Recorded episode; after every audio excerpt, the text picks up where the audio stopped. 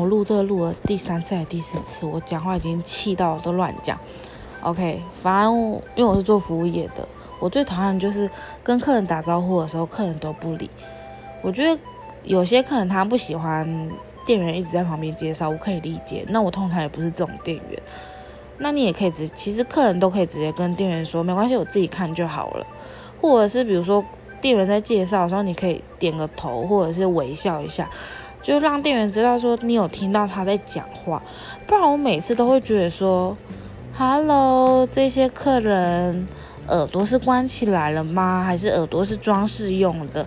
每次都不理我诶，而且我只是讲个两三句的介绍词而已，就是我们的一些啊什么东西怎么样怎样怎样哦，就这样子，然后也都不理啊，问他们需要什么也不理你，我真的很生气呢，会真的很气哦。